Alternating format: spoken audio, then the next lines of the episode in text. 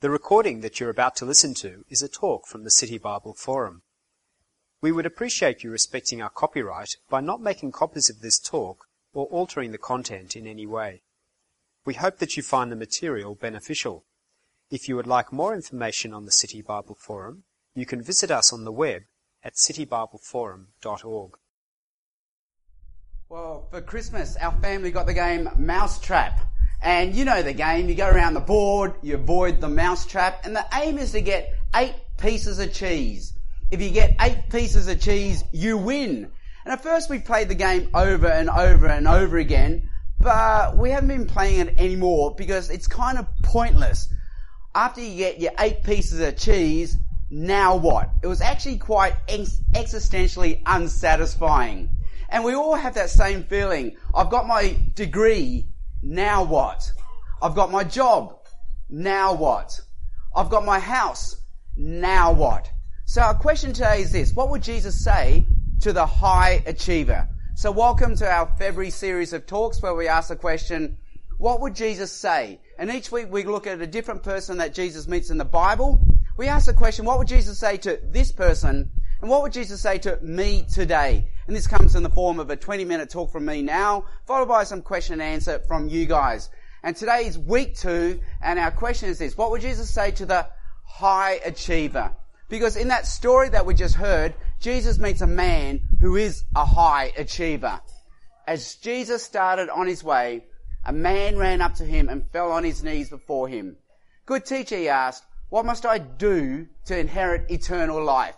And Jesus answered, well, you know the commandments. And then Jesus then rattles off the commandments like bullet points. You shall not murder. You shall not commit adultery. You shall not steal. You shall not give false testimony. You shall not defraud. Honor your father and mother. Teacher, the man declared, all these I have done since I was a boy.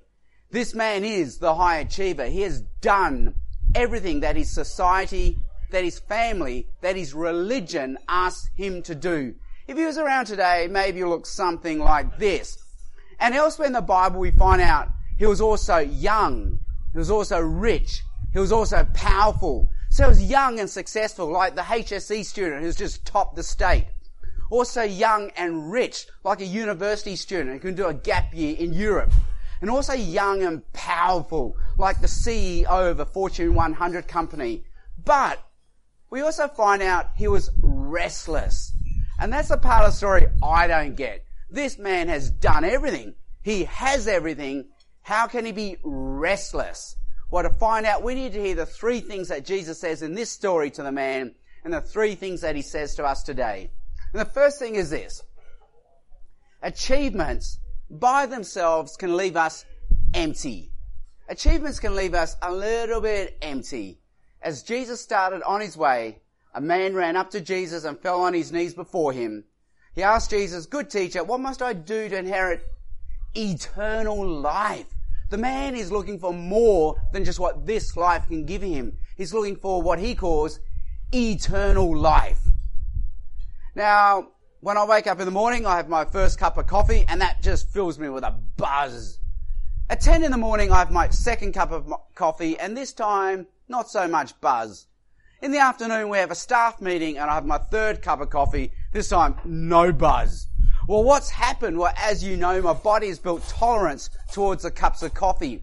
My body treats each new cup of coffee and recalibrates to it as if it's the new norm. And so each cup of coffee leaves me wanting more and more, but each cup of coffee delivers less and less. And each cup of coffee leaves me with a, uh, empty feeling. And achievements are like cups of coffee. With each achievement, we recalibrate like it's the new norm. With each achievement, we need more, and achievements by themselves can leave us empty because they deliver less and less each time, and they leave us with a blur feeling. Now, Friedrich Nietzsche was a philosopher. Philosophers don't use the word blur, they use big words like melancholy. And so Nietzsche describes it as this. It's the melancholy of all things accomplished. That blur feeling when you finally get what you're looking for. Now this is one of my favourite photos. It goes back to a time when Australia used to be good at rugby. and it shows a picture of Nick Farr Jones, David Campese holding up the Rugby World Cup. This is the highest of highs in rugby. Nick Farr Jones has just captained his own country to beat every other country in the Rugby World Cup. They've done it at Twickenham, London, the home of rugby, and they've done it in front of the Queen. And a BBC interviewer later asked Nick Farr Jones, how did it feel when you held the Rugby Cup, Rugby World Cup up high? And Nick Farr Jones says, I had a blur feeling. I felt melancholy. It felt like, is this it? Is this what we work for? I thought there would be something more. Jill Stark is an Australian journalist. Just last year she came out with this book, Happy Never After, and it describes what happened when she published her previous book, which became an Australian bestseller, and she became an Australian success. And once her book became a bestseller, it sent her in a spiral of depression.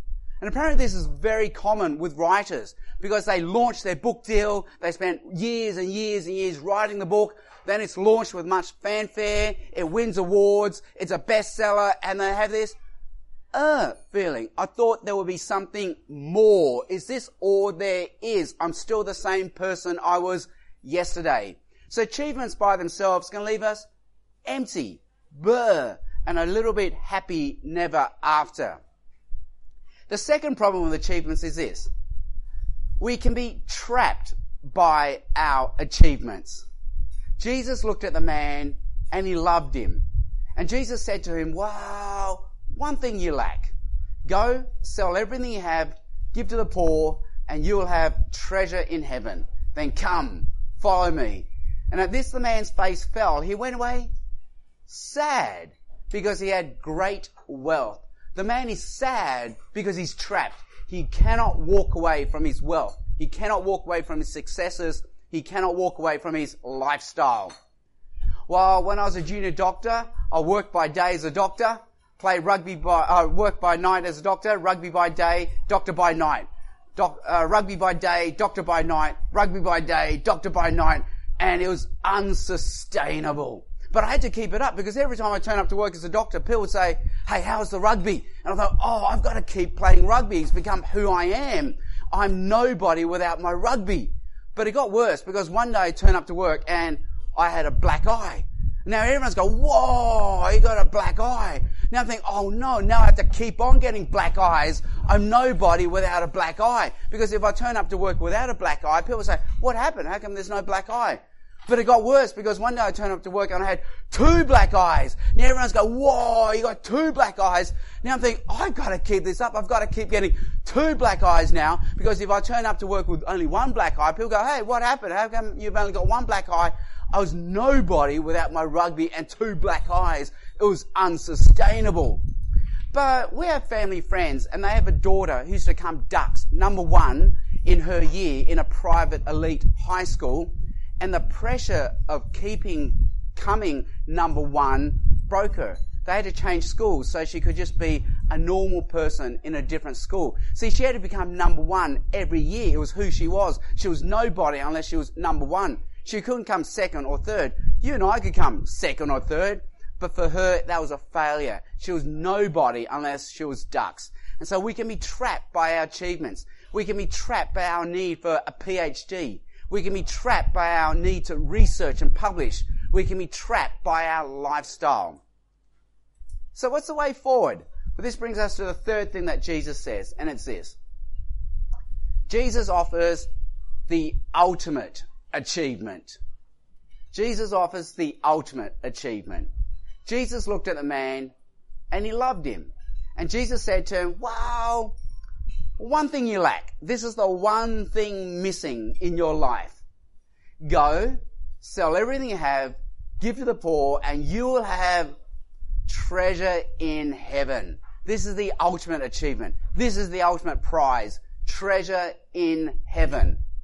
Now, Chinese people are funny, aren't they? Because their houses are so clean. Chinese people have white carpet. They're so clean. Chinese people cover their furniture in plastic. They have to keep it clean. They cover their remote controls in plastic. They have to keep that clean. That's a bit I don't get. I didn't realize there was a resale value for your remote control. And Chinese people ask you to take your shoes off before you can come in their house. They gotta keep everything clean. Chinese people don't like dirt. Until you go to a Chinese restaurant and it's anything but clean. What is going on here? Well, any Chinese person will tell you because when you go to a Chinese restaurant, the point isn't the tablecloths. The point isn't the decor. The point isn't the color scheme. The reason you go to a Chinese restaurant is the food. That's what you want your money going to. Yes, tablecloths, decor, color schemes are important. They're good things, but I want my money going to this. This is the ultimate prize. So what's the ultimate prize of life? Our achievements are good. Our achievements are useful. Our achievements are things to be celebrated, but they're not the main prize in life. What is the main prize in life? Well, to answer that, we have Robert Waldinger, Harvard psychiatrist, in his TED talk, who asked the question, what makes a good life? This is the most downloaded TED talk of all time. And in this, Robert Waldinger talks about a Harvard study which traced the lives of over 70 men over a period of more than 70 years. And they asked the question, what makes a good life? And they came down to this. It didn't matter whether you had a million dollars or not. It didn't matter whether you owned a house or not. It didn't matter whether you were a CEO or not. What did matter was this. It came down to the quality of our relationships with each other. If we had rich, flourishing relationships, we were happier and healthier. And so Robert Waldinger approvingly quotes Mark Twain, who says, There isn't time, so brief is life for bickerings. Just get over it. There is only time for loving and but an instant. So the prize in life is this. It's not what we've done. It's not what we have. It's who we have in our lives. That is a treasure on earth. How much more so than if we can have God as our Father in heaven, that is the treasure in heaven. That's the ultimate prize, the ultimate achievement. But come on. None of us are that naive. We know human relationships are impossible to sustain and maintain because we all know two friends who will go to Europe together and come back never talking. We all know two friends who will set up a business together and then talk through lawyers later. We all know lovers who fall in love only to fall out of love. It's impossible to maintain and sustain human relationships. So how can we have a relationship with God our Father in heaven? And Jesus looked at them and said, you know what? You're right. You're right. With man, this is impossible, but not with God. All things are possible with God. Well, how does God make this, makes this possible? Because it's not based on our achievements, it's based on God's achievements. So job interviews, we know the game. We know the game in job interviews. In a job interview, we're meant to brag. We're meant to brag about how amazing we are. We're meant to brag about our achievements. We're meant to brag about our HSC mark and how amazingly high it was. That's a job interview where we have to earn our way in. But relationships don't work like that. So guys, on a date night, when you, when you're on a date, you don't brag about your achievements. You don't brag about how amazingly smart you are. You don't brag about your HSC mark and how amazingly high it was. That is a deal breaker. On a date night, you're meant to brag about her and her achievements.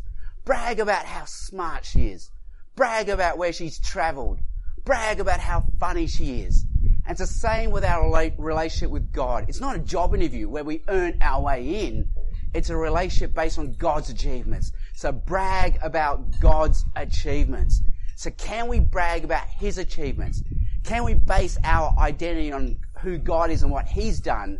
Because if we can do that, it sets us free to enjoy our achievements just for what they are. A good gift from a good God to enjoy, but they don't have to be who we are. And it sets us free to enjoy a relationship with God, our Father in heaven. So what would Jesus say to the high achiever? That was our question today. Jesus would say this. Achievements are good things. They're a good gift from a good God to enjoy, but by themselves, they can leave us empty. By themselves, they can trap us and define us. But if we can base our identity on God and His achievements for us, and we see the main prize as relationship, a relationship with God, we will have the ultimate achievement, and that is treasure in heaven. So this is my family. That's my wife Stephanie. We've been married for over 20 years. They're my three boys. And for a little while, I had a ritual with my boys where I would do a daddy date with them. So on a Saturday, I'll take one of them out for a daddy date. And a daddy date will go like this. I'll take them out to a park and we'll play. Then we'll go to a cafe for breakfast. And then I'll take them to a toy shop and buy them a toy. And it went well for a little while, but after a little while, I noticed the meaning of daddy date had morphed and changed because my boys were starting to say things like, Dad, Dad, Dad, for my next daddy date, can you buy me this? Dad, Dad, Dad, for my next daddy date, I want you to get me this. Dad, Dad, Dad, when's my next daddy date? Because I really want this toy. And I suddenly had to say, whoa, whoa, time out. Guys, guys, I think you've changed the meaning of daddy date. Instead of spending time together, now you're seeing it as something where you can get something out of me. It's all about the toy now and not the relationship. It's the same with our relationship with God our Father in heaven. The meaning of life can morph and change, where bit by bit it becomes what we can get out of God, where it becomes about our toys, our trophies, our achievements, when really it should be our relationship with our God, our Father in heaven, and that is eternal life, and that is the treasure in heaven, and that is the ultimate achievement, and it's based on the achievement of Jesus on our behalf. Question. We are to come and follow Jesus after selling of everything, and after that we have treasure in heaven. Can you talk about this order? So it's a question about the order. We Yeah. have to come, uh, we come and follow Jesus after selling everything, and then we have treasure in heaven. Can you talk about the order, please? Yeah, so what we see with these, that's why I love these stories about Jesus, where we have different people coming to Jesus and we have different stories. So what seems to happen is Jesus says a different thing to each different particular person because each different person has a different particular need or issue or problem that's holding them back. So Jesus to a theologian called Nicodemus says something about Nicodemus's interpretation of scripture and says you need to be born again and tells him about the spirit. Jesus to a woman at the well tells her about the brokenness of her life at home. To this rich young ruler, Jesus tells you got to tells him you got to sell everything you have. So it's different advice to each different person. And then straight after this guy in the book of Luke, we get the story of Zacchaeus, who's also rich and powerful. And Jesus doesn't say, sell everything you have and come and follow me. Instead to Zacchaeus, he says, come down and welcome me in your house publicly. So it seemed to be a public welcoming thing for Zacchaeus. And after welcoming Jesus, Zacchaeus then says, I will sell half of everything I have and give to the poor. So very different. He's not selling everything, only half, and he's doing it after he's welcomed and followed Jesus. So I think for this particular man, it was this particular different issue that was holding him back. So what's significant in this story is Jesus looks at the man and it says he loved him. So whatever we think of what Jesus said, this was somehow a loving intervention by Jesus into his life. It would be like if you had a loving intervention to me and said, Sam, we gotta do something about your Netflix addiction. So for everyone else in the room, you guys can watch Netflix as much as you like, it's not an issue, but you can say, hey Sam, I think this has impacted you and your lifestyle, Netflix. You need to walk away from it. And maybe Jesus is giving a loving intervention into this man's life. Hey, your wealth has impacted you in a very negative way. So, what, uh, was there some truth in that about Netflix? No. No. But there is for my wife. Oh my gosh. she she wakes, walks through just two in the morning, and in the morning she's unconscious. My poor boys are trying to wake up. Mom, wake up, wake up, take us to school. And so it's like I don't know, like They've married. I, I can't say those words in here, but okay. Right. Okay, so we're, we're, we're drilling down on this um, this rich young man Yeah. and the follow on for us. Should we sell all we have? If not, why did Jesus say that and what does it mean for us? Same sort of Yeah, so same, so, so again, it's what is in this man's heart that's holding him back from being loyal to Jesus. That's the key in the Bible. Are we prepared to be loyal to Jesus? Are we be prepared to base our identity on Jesus? Are we prepared to worship Him? Is there something else in our life that is our basis of identity, security, and self-worth? Is there something else that we're worshipping? And Jesus picks it out in this man. This is what you're worshipping. And it's interesting that when Jesus lists the commandments, he seems to deliberately leave out you should, you know, that you should worship God and have no other idols and you shall not covet. So I think Jesus is trying to say, hey, I don't think you've actually kept those commandments. You have this issue in your heart.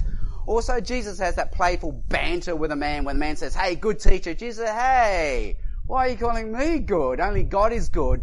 And we as the readers know that um, Jesus is God, so he is good. But I think Jesus also playfully nudging back at the man, hey, I don't think you're as good as you think you are, because you're worshipping money in your heart. And the disciples, when they left everything to follow Jesus, later we find out the disciples are still fishing. So they didn't leave their boats behind. They didn't leave their nets behind. They still had a means of income, so they didn't leave everything behind. So I don't think it was the issue for the disciples. I think Jesus is just testing this man, and it's a chance for us to ask ourselves, what am I really worshipping instead? And I could go on a bit. So for me, as you know, I was a doctor, and I worked full time as a doctor for about four years. And about the age of 30, I could feel a, a clear calling by God to go into full-time Christian ministry, to preach and teach the Bible. So what do I do with my achievements, my qualifications of medicine? And here you look for that Goldilocks position where you don't overfunction, but you don't underfunction as well. This is a good gift from a good God to enjoy. So Are you, are you talking about medicine there? yeah, my own, my qualifications as a doctor, my achievements of becoming a doctor. So I don't want to underfunction. So underfunction is, you know that feeling you get when someone gives you a hundred dollar gift card, you forget about it and find your top drawer a year later and it's expired. You think, oh, and you certainly don't ring up the friend and say, hey, remember that gift card you gave me? So sorry, I let it expire because that would be so disrespectful. And it's the same with our achievements from God. I think they're a gift from God. We're a steward of them. He's given us opportunities, access to health and education the rest of the world would just dream of. So we don't want to underfunction and not make use of what God has asked us to be stewards of. But I don't want to overfunction make this the basis of my self-worth and identity. And I think for about 10 years I struggled with having given up medicine to go into full-time Christian ministry so that whenever at a party someone asked, what do you do for work? I used to always say, I used to be a doctor. It took me 10 years before I could say, I'm in Christian ministry. And the other test for me was when they, we, when I had to fill out my driver's license form and ask for my title.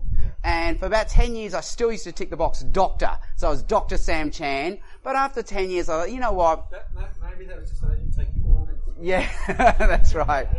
I thought, I thought I'll be Mister. Am I comfortable enough? Is my self worth in my title and status as a doctor? It took me ten years to negotiate. I think because I was still worshipping it, it still had a play, unhelpful place in my heart. Right, um, can I can I ask you? Is this this man who walks away from Jesus? Is he the only one who walks away sad?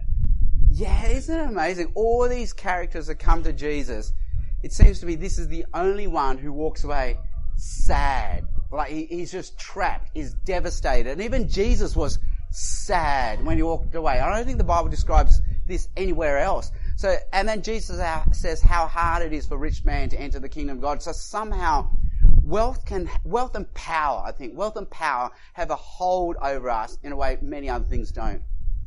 Another another question that's um, right on topic. So, how do we have this treasure in heaven? Question mark. By selling everything and giving to the poor. What, why is it hard for the rich to enter the kingdom of God? again, so it's what, so wealth and power in and of themselves are not bad things, but it's what they represent. So for some of us, wealth and, wealth represents power. For some of us, it represents freedom. For some of us, it represents security. For some of us, it's status. For some of us, it's relationships. So we, we feel like we lose wealth, we lose power, freedom, status, relationships, and security. It's what those things represent. But true treasures in heaven would be knowing that no, God is my freedom. God is my security. God is my power.